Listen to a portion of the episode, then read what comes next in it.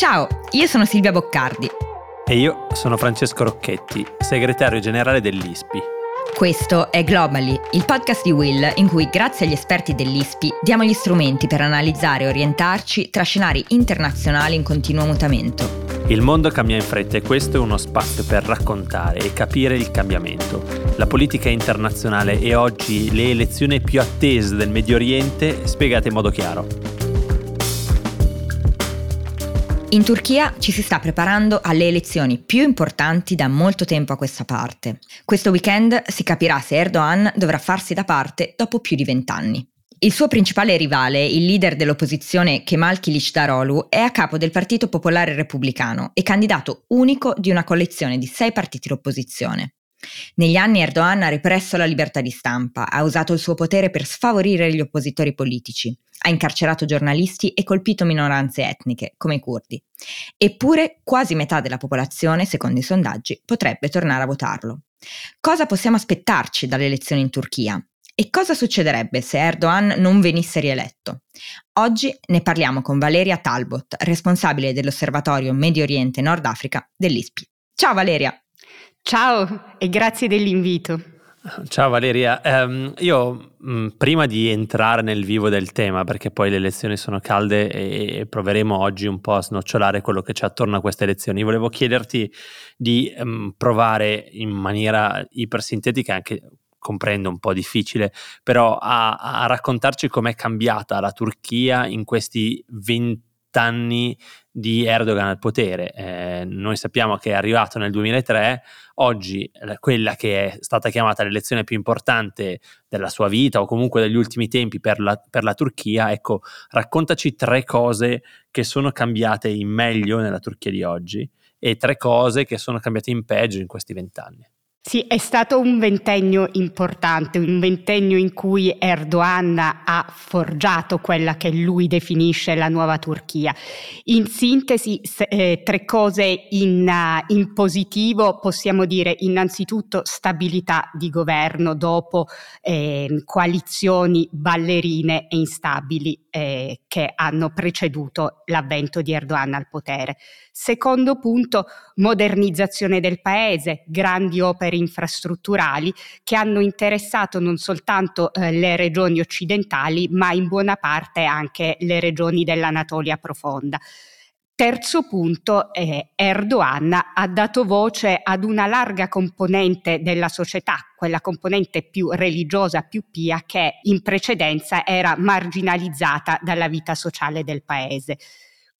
Questo eh, diciamo eh, sul lato appunto eh, positivo.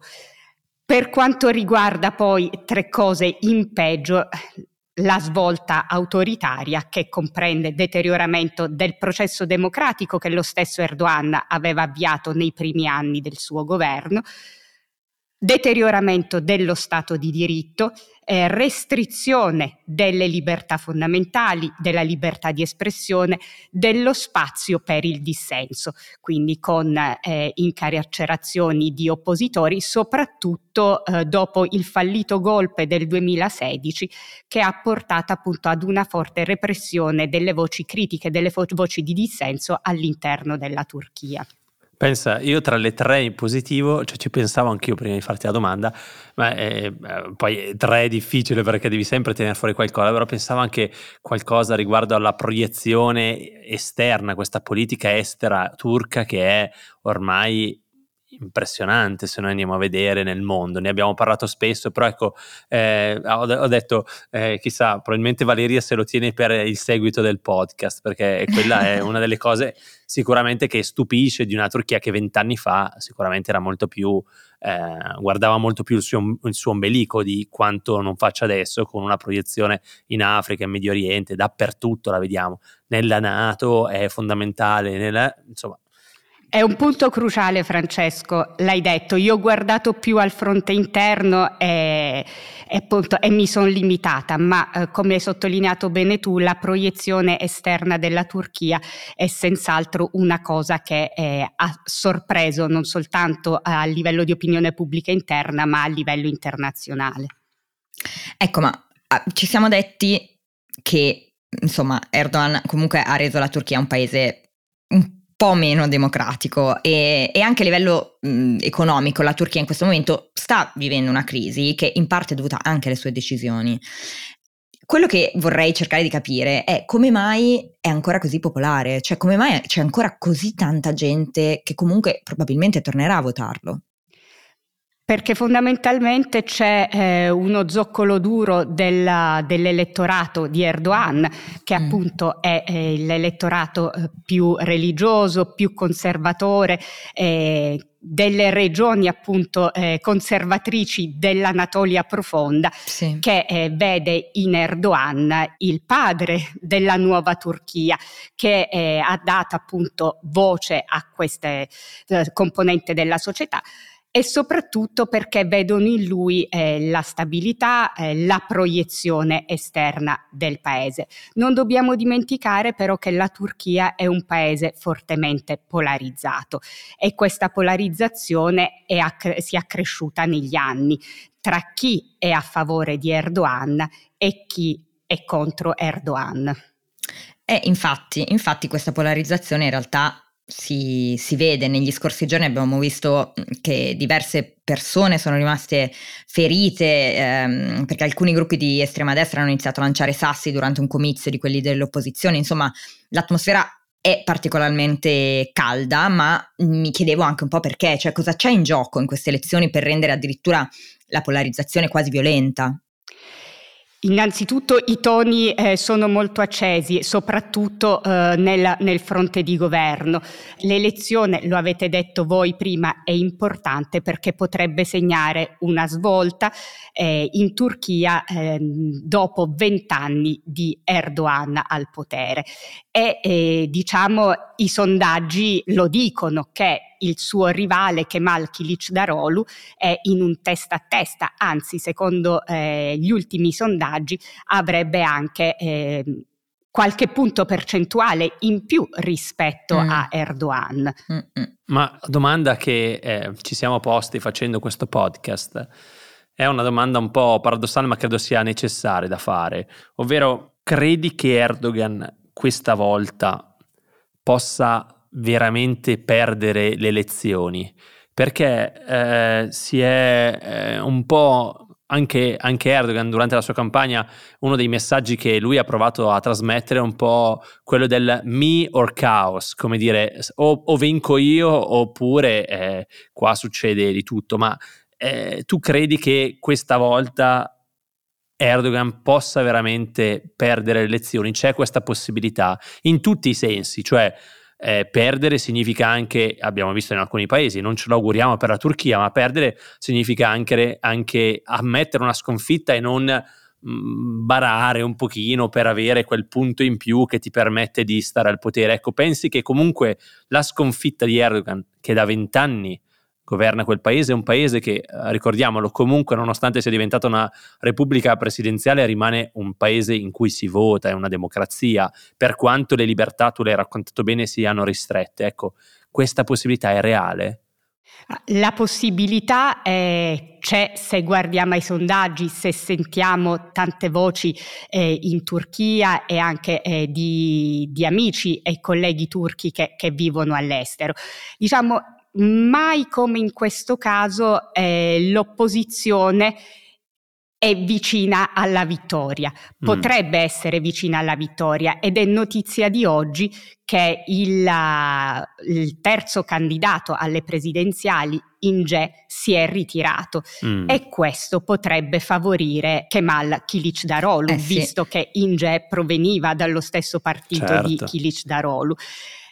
In che misura eh, non siamo in grado di dirlo e non sappiamo neanche se possa favorire una sua vittoria al primo turno.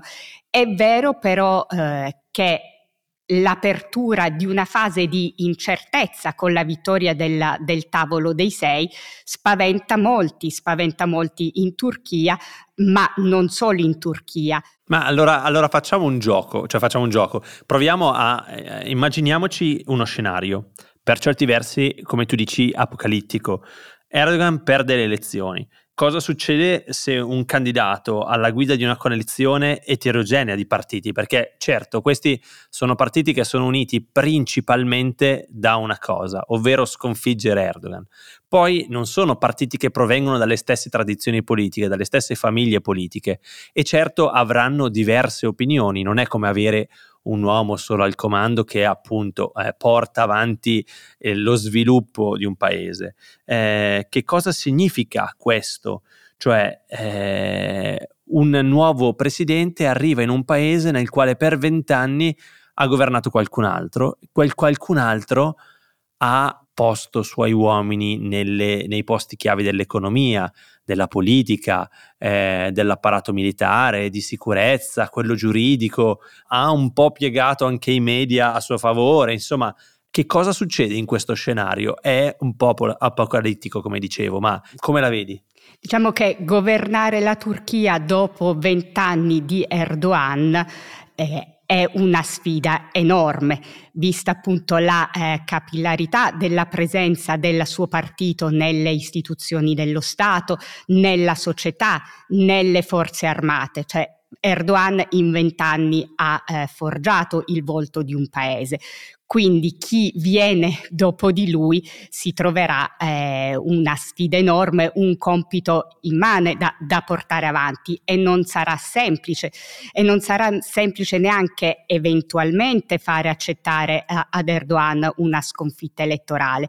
Quindi non è escluso eh, che In, per la Turchia la sconfitta di Erdogan possa aprire una fase di instabilità, di incertezza, anche di nuovi giochi politici, perché come dicevi bene tu, Kılıçdaroğlu si trova a capo di una coalizione eterogenea con anime politiche molto diverse, quindi poi alla prova dei fatti questa coalizione potrebbe non reggere. Cioè tu stai dicendo, se dovesse vincere il candidato di opposizione Kılıçdaroğlu, una delle cose più probabili che tu vedi all'orizzonte è un periodo di forte instabilità nel paese. Ci potrebbe, ci potrebbe essere, ci sì. potrebbe essere anche perché sarebbe una, un nuovo assestamento, un oh, passaggio no, certo, importante. Direi che è anche normale, insomma, tu ci stai dicendo dopo un ventennio… Eh, Il cambiamento arriva... è for- sarebbe eh, forte, eh, sì. sarebbe importante. Eh, certo. E secondo te invece in che modo queste elezioni potrebbero segnare il futuro delle relazioni turche con altri paesi, con, con il resto del mondo in generale? Cioè ci sarebbe anche un cambiamento da quel punto di vista eh, se dovesse vincere l'anti-Erdogan? In generale quello che io vedo in politica estera è, è una più continuità che discontinuità, che cambiamento, perché comunque il, eh, i fondamentali della politica estera turca rimarranno gli stessi, eh, diversificazione delle partnership e autonomia, che sono le eh, due caratteristiche principali della politica estera in questi vent'anni. Quindi mm. non vedo sostanziali cambiamenti nelle relazioni con la Russia. Le relazioni con la regione mediorientale proseguiranno e proseguiranno anche sulla via della normalizzazione. Quello che potrà cambiare saranno i toni, sarà l'approccio, e saranno i toni e l'approccio soprattutto nei confronti dell'Europa, perché eh, lo stesso Kılıçdaroğlu certo. eh, si è detto eh, fortemente interessato a eh, riallacciare e a migliorare le relazioni col, con l'Europa, con l'Unione Europea, e addirittura anche a riprendere il discorso eh, dei negoziati di adesione, negoziati che sono congelati ormai da diversi anni. Quindi eh, sostanzialmente non vedo eh, una grossa discontinuità. Certo, verrebbe meno quel carattere personale che ha caratterizzato eh, la politica estera della Turchia mm-hmm. in questi anni, quindi che, Beh, certo. quel che faceva appunto proprio perno sulla figura di, Su di, di Erdogan, principale artefice della politica estera del paese. Uh, Valeria, um, raccontavi prima che è chiaro che non è scontato che Erdogan perda in questa elezione, anzi potrebbe vincere.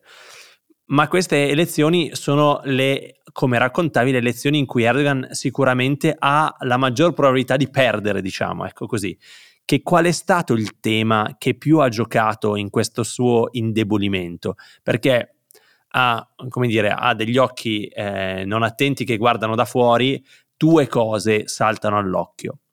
La prima è quel numero impressionante, quei cinquantamila morti del terremoto di fine febbraio, perché cinquantamila sono un numero impressionante. Dall'altra, per uno che vive fuori, è anche la condizione economica, un'inflazione così galoppante la vediamo soltanto in paesi che hanno una situazione economica eh, eh, molto diversa da quella della, eh, della Turchia. Lo vediamo in Libano, lo vediamo in paesi che sono quasi falliti, ecco. Eh, che cosa secondo te ha determinato di più e che cosa determinerà di più? Su che cosa andranno a votare? Certo, sarà un referendum contro o pro Erdogan, ma su che basi? Diciamo che il fattore economico è quello determinante in queste elezioni, è quello che può spostare i consensi eh, verso l'opposizione. Perché? Perché eh, mm. in, in questi anni eh, in Turchia c'è stata un'inflazione galoppante, la lira ha perso il sessanta per cento del suo valore rispetto al dollaro negli ultimi due anni, tutto questo ha avuto un impatto enorme eh, sulla popolazione. Rincaro dei prezzi significa un deterioramento degli standard di vita, soprattutto delle classi medio-basse, che eh, detto in maniera molto semplice fanno fatica ad arrivare alla fine del mese. Racconta eh, quelle, perché secondo me è telling, è interessante, dove fa i video Kılıçdaroğlu e perché? Esatto. Eh, sì, eh, è interessante perché l'immagine di Kılıçdaroğlu, l'immagine dell'uomo semplice, quasi del vicino della, della porta accanto, stride con uh, la grandeur, con la pomposità di, di Erdogan. Kılıçdaroğlu fa i video spesso dalla uh, sua cucina di casa, eh, in, eh, in camicia bianca, eh, con le maniche rimboccate, in cui appunto soggetto principale del, di un video è stata la città. La cipolla che è un eh. ingrediente fondamentale della cucina turca e che ha visto eh, crescere di cinque volte il proprio prezzo eh, in Turchia. Quindi, nell'ultimo anno? Nell'ultimo anno, sì, quindi la gente deve fare, deve fare i conti, eh, deve mettere insieme il pranzo con la cena e eh, spesso sì. fa fatica. Eh. Insomma, potremmo candidarci anche noi, Fra, dalla nostra cucina. Ma, ma guarda, io ti sostengo, comunque ti voto. tu, tu mi sostieni se mi candido, ottimo.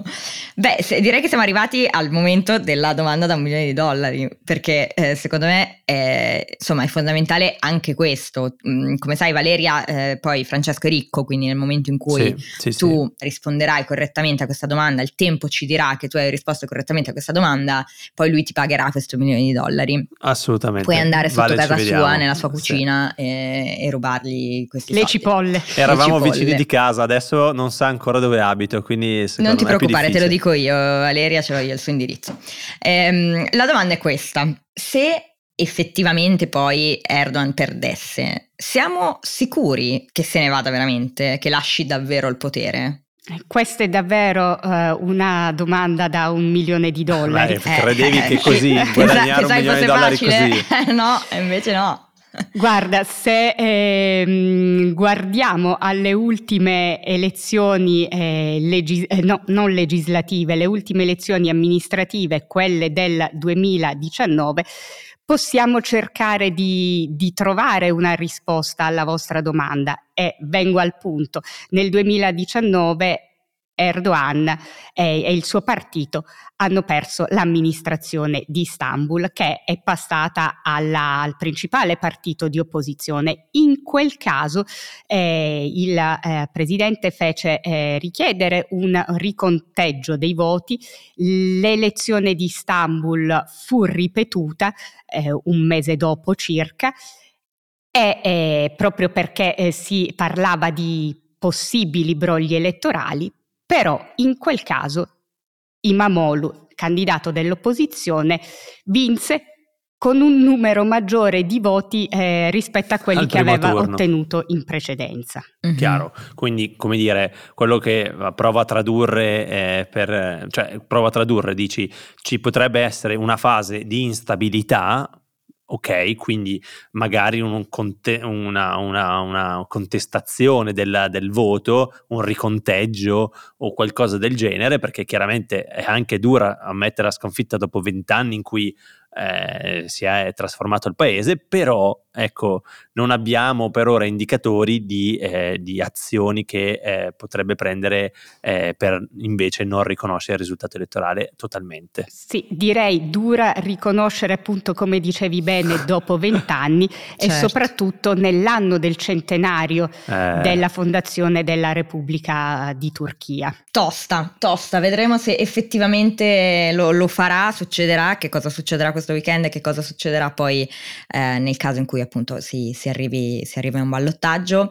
Um, io volevo ringraziarti, Valeria, perché ci hai dato una, una panoramica molto interessante di quello che sta succedendo in Turchia. Queste elezioni, lo abbiamo detto e lo ripetiamo, sono molto importanti, quindi sicuramente continueremo, continueremo a, a guardare eh, verso, verso questo paese per capire che cosa potrebbe succedere, quali relazioni eh, cambieranno, se cambieranno, con, eh, con altri paesi. Quindi io vi ringrazio, ringrazio Fra come sempre e ci sentiamo tra una settimana. Grazie. Grazie a voi.